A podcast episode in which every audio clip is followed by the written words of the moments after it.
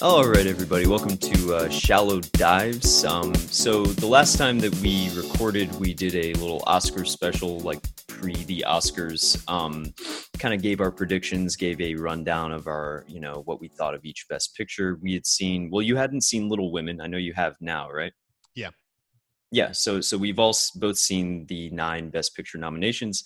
But during that conversation, we kind of teased what we're going to do this week, which is sort of talk about our actual favorites. Now, for the past like month or so, I've been like marathoning movies like crazy. I've mentioned this on several podcasts because it is exhausting. It's consumed my whole dang life for the past month, you know, just using my weekends to just freaking do a deep dive into 2019 to to make this list as fair and balanced as possible, Fox News style. Um, but yeah, no, I, I I'm excited to uh, actually talk about some really interesting things this year that you know possibly not a lot of people have seen. Um, it's been a very very interesting year for movies. I don't know how you feel, dude. Yeah, I would say uh, number one, uh, which is usually how this works in our friendship. You you do the heavy lifting as far as uh, as like you know do, you know doing more expansive research, and so I want to thank you in advance. But I would say this: it felt like an abnormally good year for film. Uh, Mhm. Superhero blockbuster fatigue aside, which I totally had in 2019, uh, Right. there was a lot of personal stuff, and a lot of the stuff like I'm glad that we're doing it this week because I was able to catch a couple of movies, and all three of the movies that I was able to watch uh, ended up in this list. So we're gonna do a Yeah. top 15. I know you wanted to do some honorable mentions up top, but um, and, and we should let you do that. But uh, I was just gonna kind of uh, comment with you, which is to say that like. Uh, this was fucking a really weird year for movies, man. Uh, overall, Yeah. uh, Yeah, very weird. because I, it's like we are getting um, that first wave of representational stories, which a couple of those definitely made this list. And I want to talk about that while still getting like weird, daring, um, like throwback films. You know, uh, Mm. I mean, I'm, I'm not going to name it here, but you know what I'm talking about. Like the idea that like eh, even in 2019, right, we're still taking really weird diverse chances uh, but it felt like for the first time where we're doing it in an inclusive way and we're paying dividends out like oh holy shit eh, who knew if you gave people like who have different culture and stories a platform to talk that they can make really amazing affecting art and you still get all the other shit too. Like it felt like we were getting that first wave man um, so i'm really excited. So uh, i guess let's begin but before we begin uh, give us some honorable mentions things that didn't quite make the uh, top 15 sir Sure. So things just outside of the top 15, I'm just going to run down really quick. Um, number 20, I got In Fabric, which is directed by Peter Strickland. He did Berberian Sound Studio, A24 release. Uh, really, really fun uh, movie about a killer dress. It's kind of an ode to Italian giallo horror. Um, the sound design in this is fucking incredible. It's weird, it's quirky, it's funny in ways I didn't expect. Um, super entertaining movie and it does manage to make a dress menacing so there's something to be said about that. Really recommend in fabric. Um, number 19 i got a tie between chained for life and one cut of the dead. Uh, they're both uh, kind of tied because they're very similar. They do this magic trick where as you're watching it you think it's one thing and then it turns out to be another thing. And what that thing is is both of them are movies within movies about making movies Yeah, Um, if I Chained can jump in really quickly, I just want to say one kind of that I caught a couple months ago. We talked about Oh. it uh, briefly. Yeah. Um, uh, because I I got into your uh, I got my own Shudder account and it was like oh my god because you know I'm a big fan of horror and that was the one that really stuck out to me and I feel it's a little bit of a cheat because I know it's been around since I believe 2017. It's been hitting the festival circuits like crazy. Right. And most of these movies, to be fair, have like a lot of them are technically 2018 movies or Right. whatever, but didn't get released stateside until 2019. I So I threw them on here anyway. I don't give a shit. Yeah, yeah, Yeah. Uh, but no, I, I mean, I just wanted to commend that one too. It didn't make my top, but it certainly like um uh, fucked up and bad comparison. I compared that to The Dead Won't Die, Mhm. obviously uh, for the material and the genre that it's working Right. with. And I think like as much as I love Jarmusch, and I actually kind of like that movie. Uh, it's not great, but it's fine. Mhm. I, I'll just watch Bill Murray do anything. Uh, I found this to be the more inventive and like you know me, dude. I've hit you up like talking about movies that had like ten thousand dollar budget to be like, that's fucking punk rock, dude. Like that's what Yeah. film's about, man. And I don't think there's a bigger example of that this year. Maybe there is, and I'm ignorant. But One Cut of the Dead, go see. Yeah, uh, and it, it it turns out for the first 30 minutes I really didn't like it at all and then it Right. turns into a whole other thing and I won't spoil what that other thing is but it ends up being a very sweet kind of tribute to low budget indie filmmaking. Um, and then Chained for Life alternately is the closest thing that we'll ever get to the 1930s film Freaks in modern day. It's about well, actually, I won't even get into it. It's very Lynchian, very strange, and very thoughtful look at physical deformities and disabilities. Um, really, really good. Uh, number 18 is Uncut Gems. Is this on your list? Yeah, Uncut is on my list, and I think this is the first example of how I fucked up. Uncut is 12 on my list. Oh, okay. Yeah, so Well, so we're gonna save it for that, but but cool. Yeah. It's on your list at 18. Right on. Cool. yeah, it's number 18 on my list. Uh, number 17, uh, another film I believe is on your list is Transit. So I will hold off on talking about that as Right. well until we get to your list. And then number 16 is a movie I literally just saw today, and it would probably be higher up on this list if I had more time to think about it. But uh, Synonyms is a Nadav Lapid. I'm probably fucking that up. Um, Israeli filmmaker. It was an Israeli and French co production. Um, I don't even want to spoil exactly what this is about, but it's about a lot of things. It's very, very uh, sort of volatile from one moment to the next. You never know if the movie is going to be terrifying or funny or sad. Um, it was a genuinely thrilling watch uh, for a movie that's essentially about a guy who's trying to move to France. Um, so check out Synonyms. It's fucking great. As you've made the Um, joke a couple times, you are reticent to move to Los Angeles because you say by the time you get out here, I will have decided I wanted to move to France. So uh, I, this is the movie I'm going to check out. Continue, sir. um yeah uh, just a couple more things about synonyms it does feature a lead performance um and i forget the guy's name but honestly one of the best performances i've seen all year like it's just this very expressive strange uh confrontational performance kind of reminded me of like a young james dean if james dean was a better actor right. Um, I was going to say this with acting this year, and we'll talk about it specifically when we get to the couple movies that I want to say. It's like I've uh, really loved not knowing who the fuck these people are because Right. it makes it a better experience. Where I'm like, this is just purely fiction. These people don't exist. Like, this is Right. like the best. it's like some Pixar somebody just ever. filmed some real people or Right, something right, right, it's not like tom hanks dressing up as mr rogers which i'm sure was wonderful but you know Yeah. make my list because I didn't watch it, and I love Tom Hanks. You know that. I know you don't. Harsh on Hanks, 2020, but No, I love Tom Hanks. I just hate that I love Tom Hanks. yeah, um, you should. All right. So was that 17? So what's 16? That was synonyms. So I already got to my So my honorable up. mentions. Okay, yeah, we're we're caught up. Yeah. and we just figured it out. All right, cool, man. Well, let's start, man. And I I will go. uh Well, how about you go first? What's your 15? Let's see if I've even fucking watched it. And we'll go 15. I know my Uh, movie at number 15 is nowhere near your top 20. So we'll find Well, out. my number 15 is a fun little indie comedy called Hagazussa, which is not a fun little indie comedy at all. Did you see this movie? No, I did not. Now here's the thing: it was between that and Last Black Man. Uh, and Mhm. if I end up Yeah, you probably it- made the more fun choice. Okay, and I've heard that because when I finally looked into it, I was like, "What is this movie even about?" Whoa, fucking de- demons and shit! Like it got really interesting really quickly to me. Uh, yeah. Yeah, yeah. It's- so, go- go yeah. so somebody described it as the female eraserhead set in like 14th century Austria during the plague. And it does hit a lot of the same story beats, believe it or not, as Eraserhead. That's not far off. It's very tonal, almost completely absent of dialogue. It's about this this woman um, who's possibly a witch raising a baby, um, kind of in isolation, um, and the townspeople don't trust her. And there's like a lot of uh, symbolic imagery and I won't give away what happens. It's kind of divided up into these very surreal chapters um, with titles like Blood and Antlers and Fire. Um, and as the movie goes along, things sort of ramp up to the point where the last 10 minutes um, genuinely made me feel physically sick. And I can't I can't remember the last time a movie made me have like a physical reaction. Um, and what shocked me even more is that this fucking thing was directed by a guy named Lucas Hagelfield as a student film. And it doesn't look anything close to a student film. Like this is every bit as beautiful as Robert Eggers' The Witch, which it also shares a lot of similarities with. Um, but yeah, fucking stunning debut You, for a, you, a student you got filmmaker. me for. I mean, yeah. Did you? I mean, you, you're looking at me like you saw Yeah. me. I was like, what? Huh? Student film? yeah.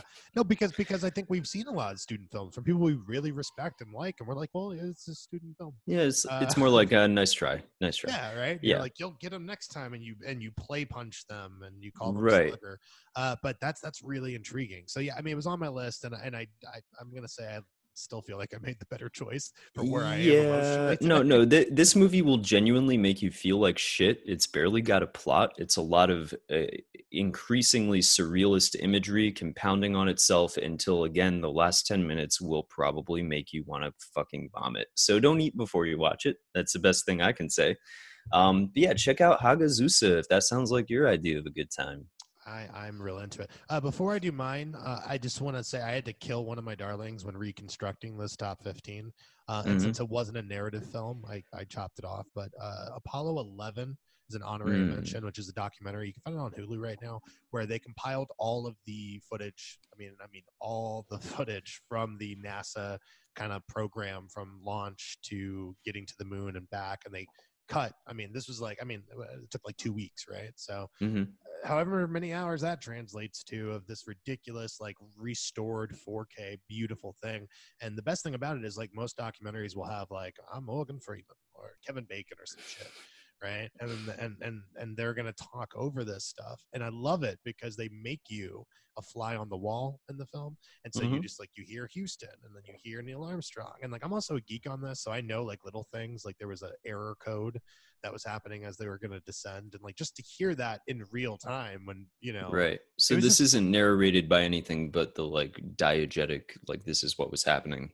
Literally That's like houston to buzz aldrin to fucking yeah, Yeah. neil armstrong and it and it's literally one of the most fucking cerebral experiences now i also saw it um and I- i'm going to get to my 15 i promise but it's so wonderful i want to give it a, a thing i saw Yeah. it when i i got back from puerto rico and that puerto rico flight was a red eye but we didn't sleep on it so i'd been Mm. up for two straight days and then i went home and i was like all right i guess i you know you know how it is when you're like so tired you're wired When you're almost deliriously tired, you're like, might as well watch a documentary. put it on and I'm like, I'll be asleep in 20 minutes. And I was not. I was like, holy Right. shit, dude. So I just want to give that an honorable mention. Uh, please go watch that. Uh, my number 15 is a Spanish language film that I really liked. It's also, I guess, a horror film, but it's, it's, I think it's a horror film for other reasons. I would say it's more supernatural. It's called uh, the, the Tigers Are Not Afraid.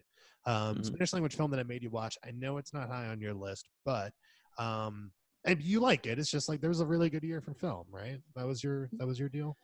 Yeah, and this is like I, I don't want to come close to like shitting on this movie in any way. I thought it was a really kind of wonderful low budget effort. Um, definitely like magical realism, which uh, as I was watching it, I was like, I can definitely see why Christian would fucking love this. This is like made for Christian. It's a low budget magical realist sort of picture of like a real world problem put through the eyes of a child. Um, but yeah, no, I, I very much enjoyed The Tigers Are Not Afraid. It just didn't uh, stick out in my memory when looking back on this year as much as a lot of other movies did. Uh, you know, it's weird. I would almost compare it to Florida Project. Stay with me. Uh, besides the the kid, you know, performance thing, right? Which I think Florida Project found whoever that kid is. Holy shit! If she's not ruined already by that experience, I assume she will be going on to do amazing work, right? Where Um, like natural performances where you feel like you're just watching kids. Yeah. Right. So when she Yeah. cries at the end, I'm just like, I, I'm ugly crying, looking away from my wife because I don't feel like I can see that. You know what I mean? Mhm. Um, but that also had Willem Dafoe, and also, you know what I mean? Like there were anchored performances that you could draw away from and stuff like that. I think that's the one Sure. thing that kind of suffers. Not to say there's not adults in the film, and the film is about like it's it's um, on a cartel border town that's largely been decimated um, by that by that crime, and and like uh, there's these kids that are running around and they're like a local gang, but they're not a gang because they're like you know ruffians. They're they're a gang because they're all orphans. Their mothers have been killed by the cartel, uh, and Mhm. it's just this really kind of dark and disturbing story. But it has all these kid actors, and while I love all of those performances, that's such an anomaly because I fucking hate kids, as you know. Uh, it still felt like that was the thing, kind of keeping it back. Like it almost felt like kids making pretend, which is great Right. in a way. But you know what I'm saying? But there's that something missing. There's that extra layer that that really cements it. And I and I can't put my finger on it, but that's how I feel about it. But I, other than that, I really loved it. What were you gonna say, Max? Oh, I was just gonna say like that kind of ties into a movie that is further up my list that kind of accomplishes that too, um, to a much eerier effect. But I'll talk about that a little later. For sure. Uh, I mean, that's all I really wanted to say on it, man. Because I know we wanted to do quick little blurbs on on the the 15s through the 10s, mm-hmm. I believe. But um, I, I do really like that movie. And again, anytime as I said earlier, we're getting to the point where we're getting this mass influx of really wonderful stuff.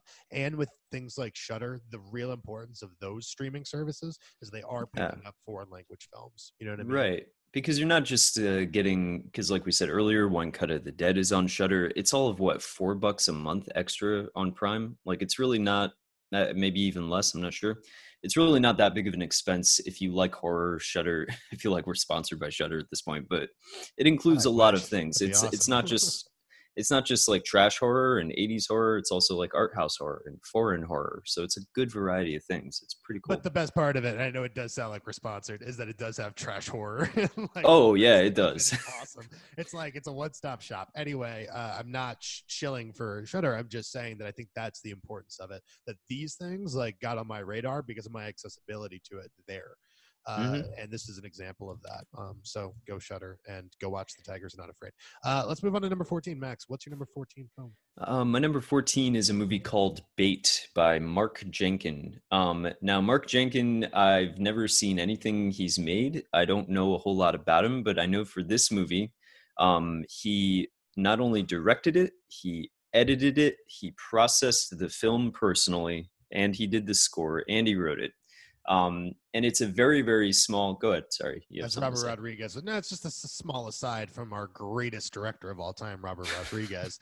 Shot, chopped, and scored by Mark Jenkins is how he should have put it. If he was a fucking ego ma- maniac like Robert Rodriguez. Continue. I'm sorry. Go ahead. um, yeah, Mark Jenkins. Uh, yeah, no, he he made this thing. Um, what's strange about it it's it's in a uh, a smaller kind of more four by three aspect ratio similar to the lighthouse which is further up my list black and white 16 millimeter and because he processed the film himself it's very grainy and textured and kind of fucked up in parts and it adds to this eerie effect when you're watching it because you never know what's going to pop up in that boxy frame. On top of that they didn't record sound on the day so you have it has the effect of watching a silent film with the lines dubbed in. So it's like watching a silent and horror film or foreign film at the same time. Um, it's a really, really strange effect. It's about briefly um, this sort of Cornish uh, fishing town that is being taken over or gentrified in a way by much wealthier people who are kind of pricing these fishermen out of their homes and the sort of classist tensions that arrive from that. Um, but really, it's just the overall effect of watching this movie. It's it's just this really strange sort of ode, throwback ode to like old time Hollywood. It really did feel like watching a modern silent film. Um, that's great. I it. mean, obviously, there's a movie later on. I hope is both uh, later on on our list uh, that that evoke the same thing, and I think that it's really great, especially because a lot of those films are turning, they're hitting the hundred mark. You know, like, mm-hmm. and also I, I read this thing, and this is not to, to detour too much, but like fucking like 65% of silent films are just fucking gone, dude. Like it's yeah. so sad that a lot of these lost masterpieces will never be seen. And the ones we have, I'm glad that people are starting to go back and we're seeing it influenced. Sounds like a companion piece to a movie that is much higher up on my list. Yeah, um, and I, I, don't think that this movie was even made for 50,000 bucks. I could be wrong. Like it's as low budget as it gets, but when you watch it that you don't feel anything was lost for it. It's it's See, a, an emotional, surprising, to, engaging movie you have to start pitching me in the the language that I like to hear, guy. like like fifty thousand. It what? was cheap. I'm in. like the economy, I love it. Let's do it.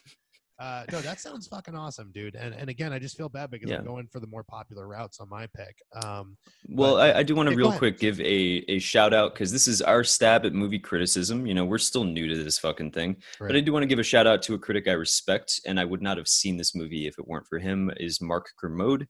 Um, all of his reviews are free on YouTube. He's a really engaging, very loud, very passionate British film critic who's been doing criticism for like 40 straight years. Hmm. Um, and he championed this movie. He called it the best British film of the decade.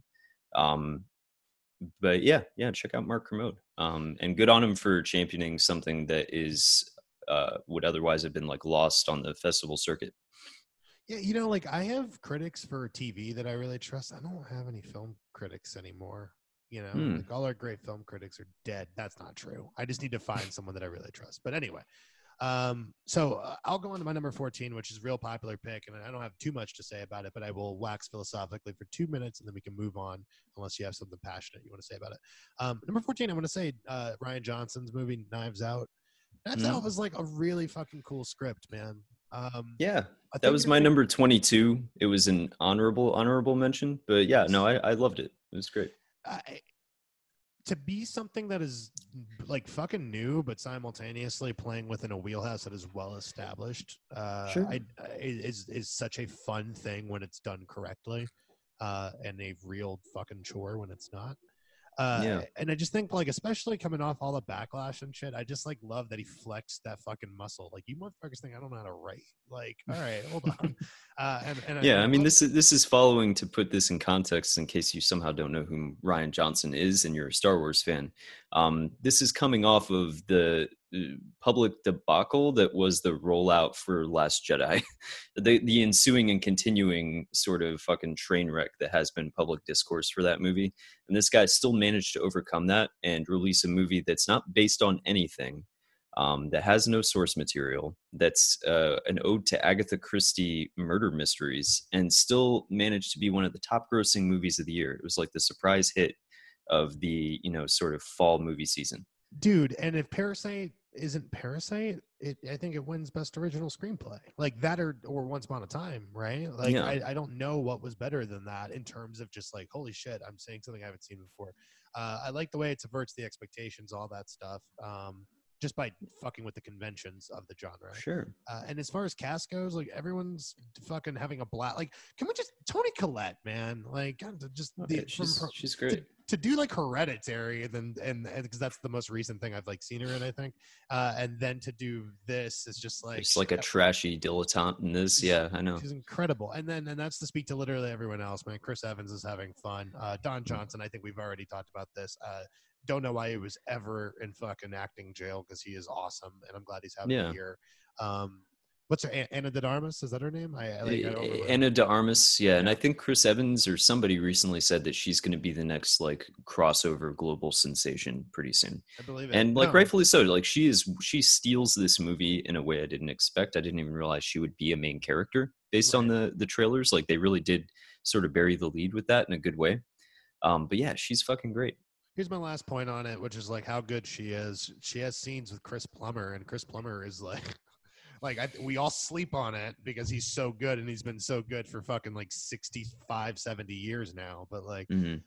just she holds her own against that guy, uh, who was very Right. much not phoning it in. Like, still able. He's on screen for 12 minutes and still like able to bring something really great to it, and it's. uh you know, that's all it needs to be said about it. So yeah, go watch Knives Out. I really like that movie. That was my number 14 pick. Maxwell, what's your number 13? hey number 13 high life the claire denis robert pattinson movie Saw it. Awesome. oh you did is this on your list No, I didn't saw it. You saw it. You hadn't seen it Oh. last- last time we talked about this. Yeah. no i saw it like in april of this year so definitely saw it but uh um but no uh high, high life a24 release um this is uh, if you've never seen a claire denis movie it's sort of hard to put into words what makes her movies distinct and special. Um and i've only seen three. I've seen this white material and trouble every day. And every single movie i've seen from her uh, tackles a completely different genre while still remaining uniquely her. Um, she usually tackles uh, subjects like um, sexuality, uh, male on female violence, um, usually has some element of human beings going feral or going wild or going native in some way. Um, and this movie is no exception. It's about a group of prisoners who are tasked to uh, basically fly into a supernova on this years long space journey. This really strange, sort of uh, ugly, utilitarian looking spaceship. Um, and there are other things going on that I don't want to reveal, but it's sort of what happens when you put a bunch of criminals on a ship together over a prolonged period of time. What does that do to their psyches? What happens to them? Um, it's got one of my favorite mo- uh, scenes of the year. Uh, which is like this sort of uh, I don't know if you've heard about this. It's the the fuck box scene. It's basically I haven't, but you've caught my attention. well, no, um, it deals a lot with like uh, sexuality and how they handle that and everything. And there's this uh, there's this box on this ship, and it's one of the most surreal scenes of the year, in which um, Juliette Binoche, who is the doctor in charge of everybody on the ship, enters this fuck box and has this sort of wildly surreal masturbation session, which doesn't sound cinematic, but it weirdly is, and it's disturbing and strange and interesting. Um, but yeah, High Life, uh, check it out. I don't know if I sold literally anyone on it based on that description. I like that um, you're like, it doesn't sound cinematic. And I'm like, but when you have an old pro like Juliette, you know, she goes in there, but when Binoche is on the fucking set, she's going to make that shit sing. You know She's going to make that fuckbox scene uh, work. And she does. Um, but no, uh, it's a good intro to Claire Denis, who is, I think, one of our most interesting filmmakers. She really gets a lot out of her actors, and Robert Pattinson is fucking great in it. Um, so check it out. Very interesting. Uh, mine 13, we're going to go into the Heart of Darkness as well, sir. Mm. Ad Astra, um, which e. occupies two parts of my brains, which is this weird schizophrenic movie at times. Not enough to like ruin the experience at all, obviously, um, mm-hmm. but enough to, to keep it from real greatness. Um, but then simultaneously being like not a not a terribly expensive. I believe it's 80 million, which is not cheap, but not you know for space i think nolan got 200 million for interstellar you know what i'm saying? Like yeah no they, um, they're very smart with how they parse out that budget because for the most part no real dodgy effects except for one particular scene i can think of. Right um yeah, yeah it, it, looks it looks wonderful yeah. Uh, and, and and beyond the economy of filmmaking which as we've already talked about is what i like because this is the equivalent of like some dude you know doing a fifty thousand dollar. I mean, it isn't obviously, but to do something on that scale and that scope, and to do anti gravity and to do space travel and all that shit on a budget like that, while also being such a weird, like meditative. uh Tra- I don't translucent. I almost said that's not accurate, but but like this this fever dream almost, right? Right. That that the longer you watch it, it's like it, it, you know what it feels like to me. Weird comparison. Mm. Highway hypnosis, man you know when you're driving and your and your eyes get a little soft and then you just kind of yeah. get back and you're you're on autopilot you're not break you breaking when you're supposed to break and stuff but you don't remember you kind of lose that Ad Astra has that but not in a bad way it's very hypnotic yeah, uh, it's it's very meditative, um, for sure. It's a meditative experience when you're watching it. And there's a few movies on my list that I would say that about. But yeah, I would definitely agree. Didn't end up as high on my list just for one very like specific reason, which is that it has, and we've talked about this, like a kind of Blade Runner theatrical cut, sort of running voiceover that's just sort of explaining the things you just saw. And the movie is so wonderful because James Gray directed this, and he's one of like my favorite working directors. Uh, he did Lost City of Z, which I have not seen, but also Two Lovers and some other things. Um, is very, very good visual filmmaker, and he does a great job at communicating what's going on with Brad Pitt through action and then unfortunately the movie has brad pitt then explain what he's thinking and feeling after you've just watched it well see here's the thing i think you nailed it uh, i know for a fact that this did test screenings and people didn't like it for some reason uh, so they mm. had to do some reshoots and stuff like that and i think the blade runner uh, analogy is probably fucking apt because that was never the intention that ridley right. scott had for it uh, Harrison Ford, uh, legend goes, purposely flubbed it to make it as bad as he could uh, right. until we got the good thing. So I don't know. I mean, it, I think that's the thing that kind of holds it back, but still, kind of the audacity to make a big budget, but decidedly almost indie budget within the big budget realm. Uh, and to do it not in a place of action, maybe that has to do with the economy of filmmaking, uh, but but to do it and be so kind of existential about like our role in the universe, like we're tiny. Mm-hmm it's kind of a big thing, and I and and it stuck with me a lot longer and i think that's why it's higher on this list i'm sure there are other things that in the moment i enjoyed more but i think really good film is shit that kind of sticks with you in some way like if i have, if I have a yeah. weird nightmare about you, you you've done something right you know? and and that's that that's something that we should say or at least that i should say i've been sitting with this list and sort of adding and subtracting from it for so long that i can confidently say if i saw no more movies from 2019 this list would change next week it would change the week after that um, I'm strictly basing on this on what has stayed with me the most vividly over the course of that time. and sort of ranking it from there. Like I'm not doing any sort of objective analysis. It's just like what what does my gut say right now? And Ad Astra is something that has stuck with me for sure. Um, it might move up higher on that list, but it's just for that fucking voiceover, man. Like it was so close, yet so far. Well, we'll see. You know, there might Yeah. be like a real, like, you know, dude. There's Q and A's all the time, and the next guy that fucker puts out a film and be like, "Bro, can we get a director's cut?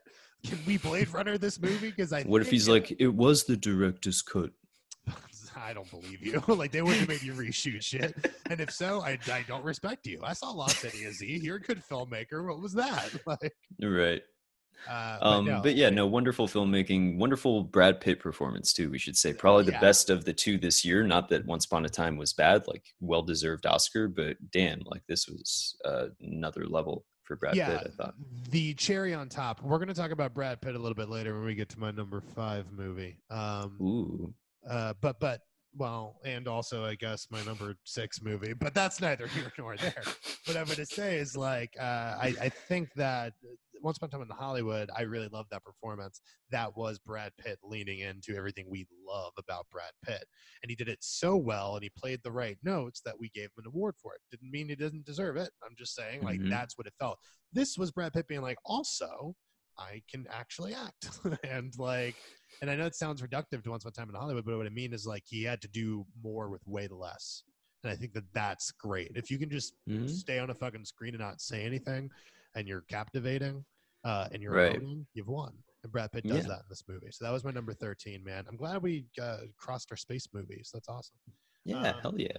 Number twelve. Um, s- What do you Number twelve. Uh, so I got Pain and Glory at number twelve. Okay. Um, I'm really excited to talk about this. Not to cut you off, but let me. Uh, Pain and Glory. Sorry, it's a Pedro Almodovar film, and it's the first time in human history, mostly because you hadn't seen an Almodovar film until this past year, where you have seen an Almodovar film before me. Like as a yeah, it's Spanish weird. I was like, dude, he's definitely gonna catch up. He's gonna see this like the day after me. He's gonna get like on it, but for unfortunate reasons, you just have not been able to. I to. haven't right? been able to, and it breaks my heart, dude. And as a Spanish man, let me tell you, like there are few holy grail directors that we have, and, and Almodovar really is one of them. And I know you've only Yeah. seen one other film, uh, but it, might be a good sample size because what I was going to ask you about the film. Well, actually, I'm sorry.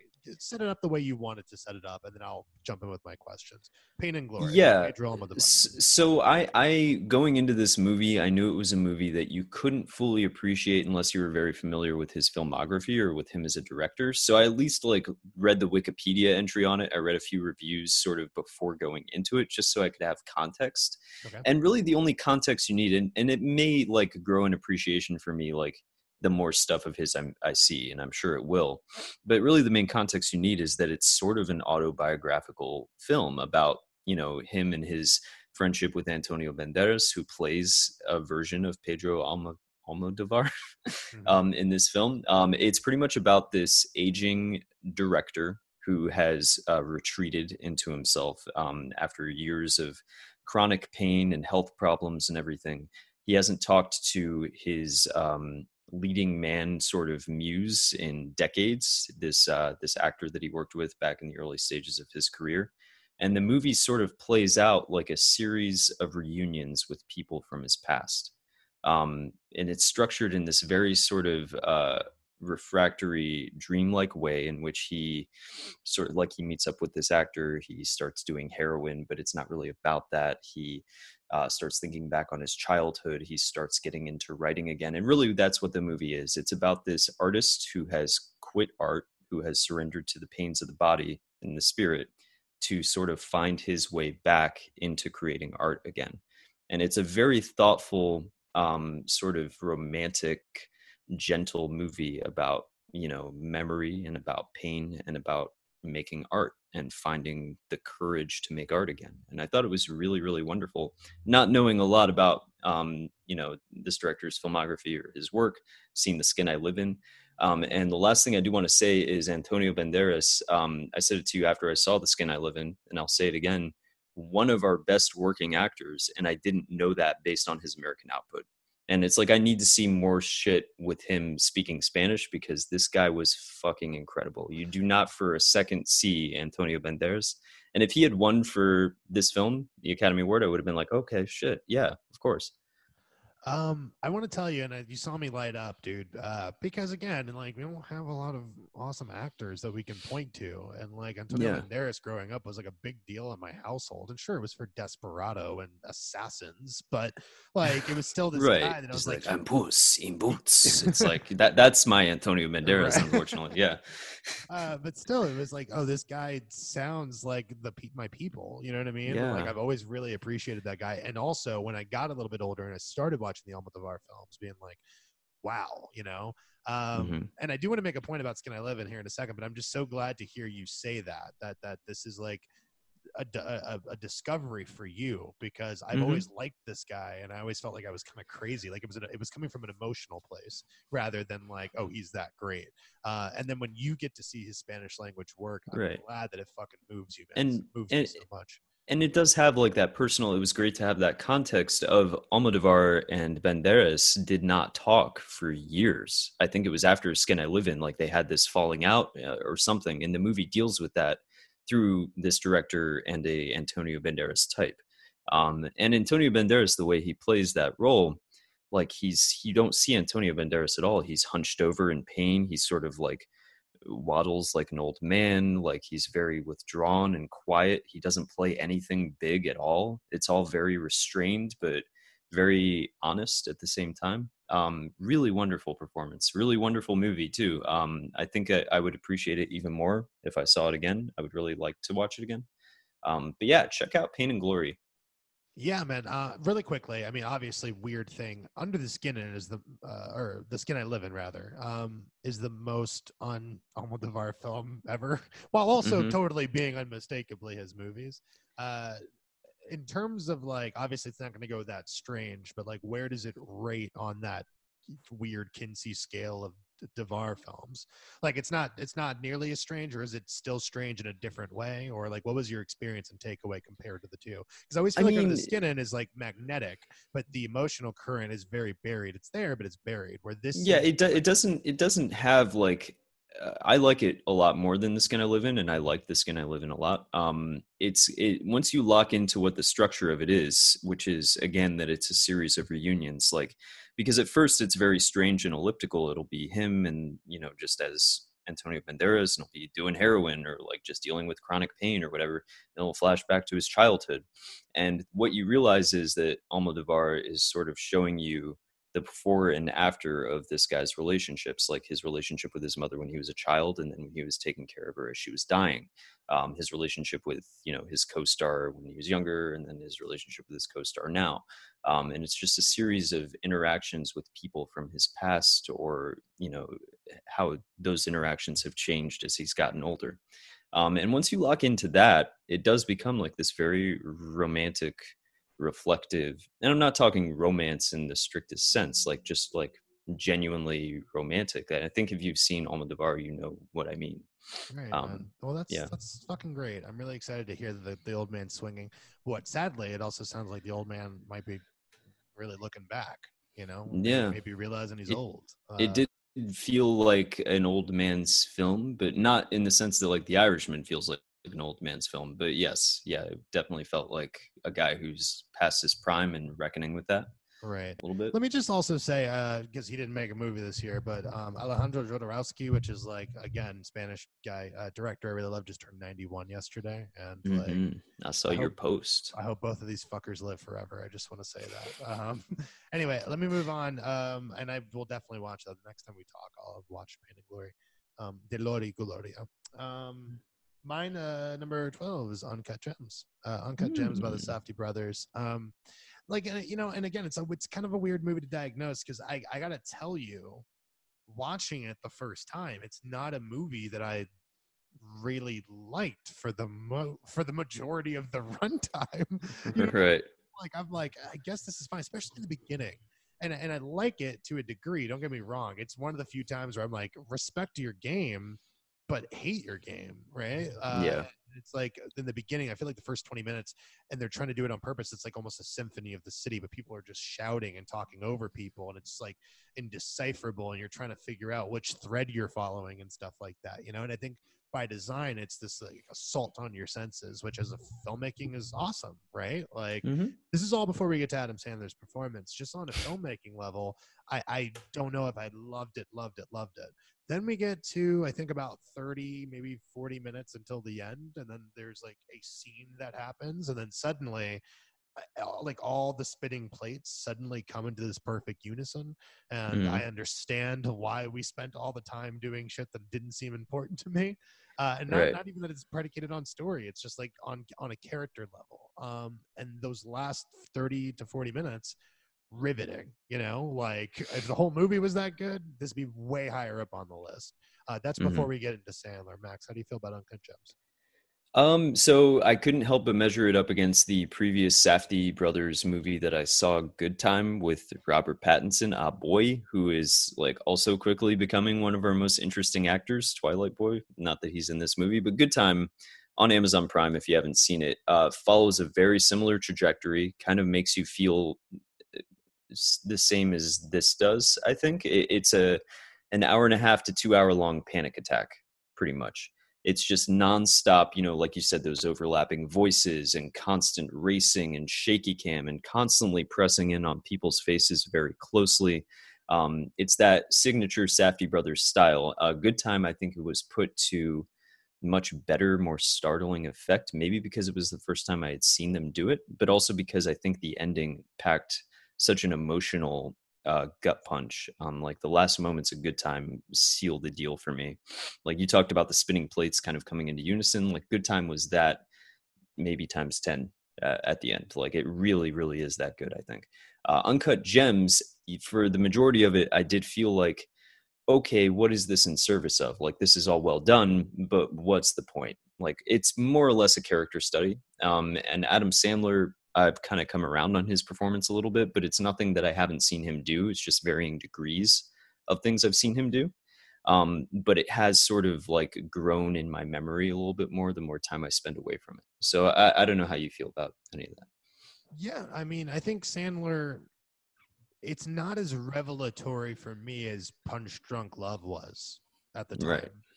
Where it's Um, like, oh, like if you twist this guy's sort of vibe into an art house direction, this is what happens. Right, but but but even like, and we've talked about this too. It's a couple years later, but like James L. Brooks, man, we're obviously you know we're indebted. James L. Brooks is the reason The Simpsons is The Simpsons. You know what I mean? Right. Um, You, you talking did- Spanglish? it's Spanglish, dude. And I'm not saying it's a perfect movie, but it has this really beautiful sentimentality to it that you don't really see anymore in movies. Uh, and he Mhm. particularly had a couple notes where I'm like, Jesus, dude. Like when you're not yelling, like every now and Yeah. then, like And Uh, for all its faults, funny people, same thing. Like when he actually goes dark or goes serious, it's like, okay, I've never seen that Sandler before. And you don't really get that in this as much. Sure. However, playing within the arena that he's already built for himself, he did. uh He showed me a couple new hallways. You know what I mean? Like I'll give him that. Uh I, there is a scene that is very reminiscent, and I think this is the reason only I take away from it, but it, of a Mad Men speech, right? Or Don's like losing an account, or maybe he wins the account in this speech because he's Don fucking Draper, but Right. it's just like you don't want some of it, you want all of it, right? Like going crazy, like smashing and shit. And it's like there's a scene that where, where Sandler has to do that, and suddenly like the pathos of that character because I thought he was a fucking cartoon, but in that moment, Right. in that scene, I'm like, oh shit, that that's him. Now I understand what this is really about for this guy. You know what I mean? Mhm. And that performance, and then just the final 30 minutes, I think, is really what elevates the film into this kind of like upper tier film for me. I know it didn't quite make your list, but it was it was there. It was somewhere. it was 18 for you, right? number, number 18. You know, Yeah. like uh, for, for a while it wasn't even on the list. And then like the more time I was like, yeah, but Uncut Gems though, I kept thinking about it. Yeah. Um, and it does, it should be said, it opens with like one of my favorite opening moments of the year, which is it kind of zooms into the, you know, titular Uncut Gem, this opal. And you start seeing its depths while synth music plays over credits. And then that, you know, sort of kaleidoscopic color turns into Adam Sandler's colonoscopy, which is like sort of like a perfect, like kind of dirty joke to start the movie off with.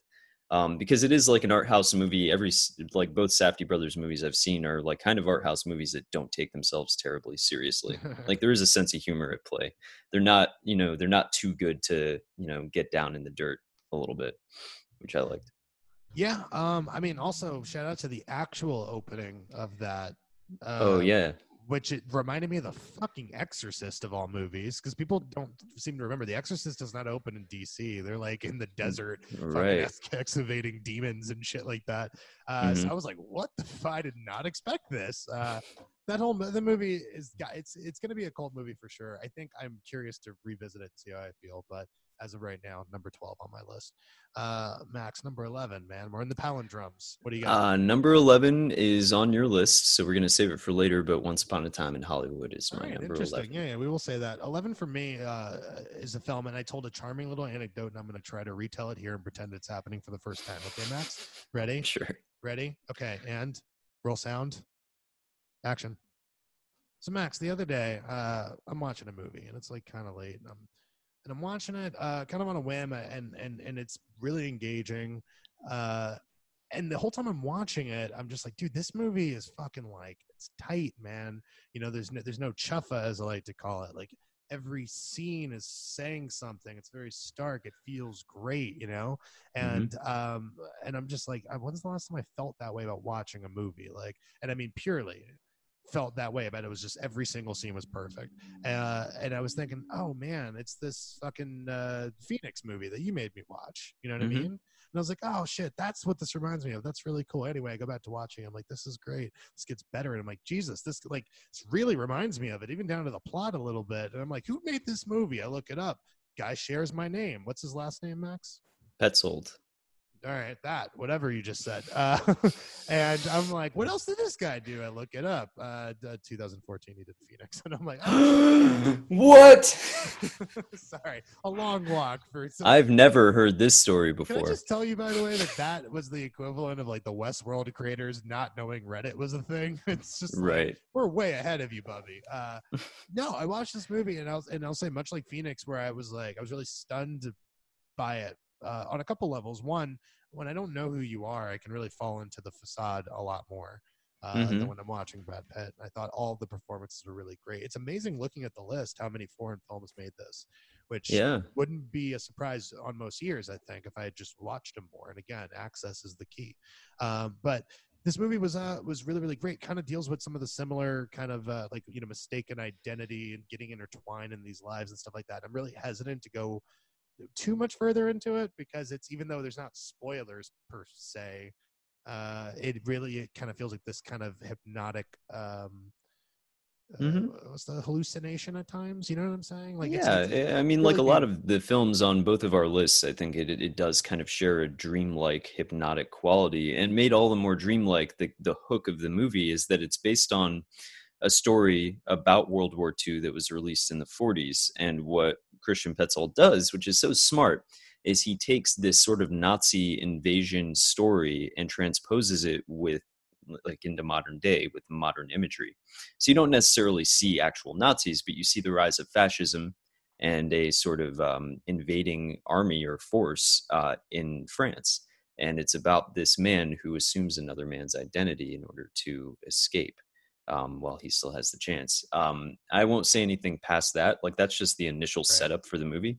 Um, but I did want to say, yeah, like this made my number 17 spot on my list, but I loved it. Um, very sort of quiet, meditative, um, understated uh, film about you know identity, about nationality, about country um, and this uh, this lead performance, this guy Franz uh, Rogowski, also one of my favorite lead performances of the year. Much like the guy from Synonyms, a guy I'd never seen before, um, coming up and just uh, delivering this sort of I don't know, like it, it, sort of floored me a little bit, especially that final moment where, yeah, I, I won't give anything away, but yeah, I thought it was really good.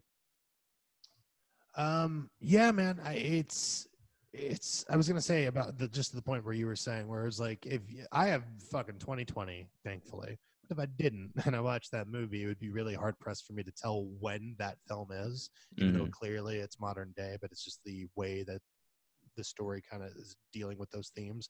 It's really great man. And again it's it's hard to explain like i don't think i liked it as much as phoenix but that's just because phoenix kind of destroyed me with the last. Yeah, Phoenix 10 is kind of like a perfect movie. Yeah. Like it's sort of hard to top it. Yeah. but it's great that that guy's making interesting things and, and i think he's clearly has something with identity i think it's an interesting thing he's, he's trying to work through but uh, in any case really wonderful film and again this is an example of a 2018 film but i think we got it in 2019 Yeah. um, so yeah go check it out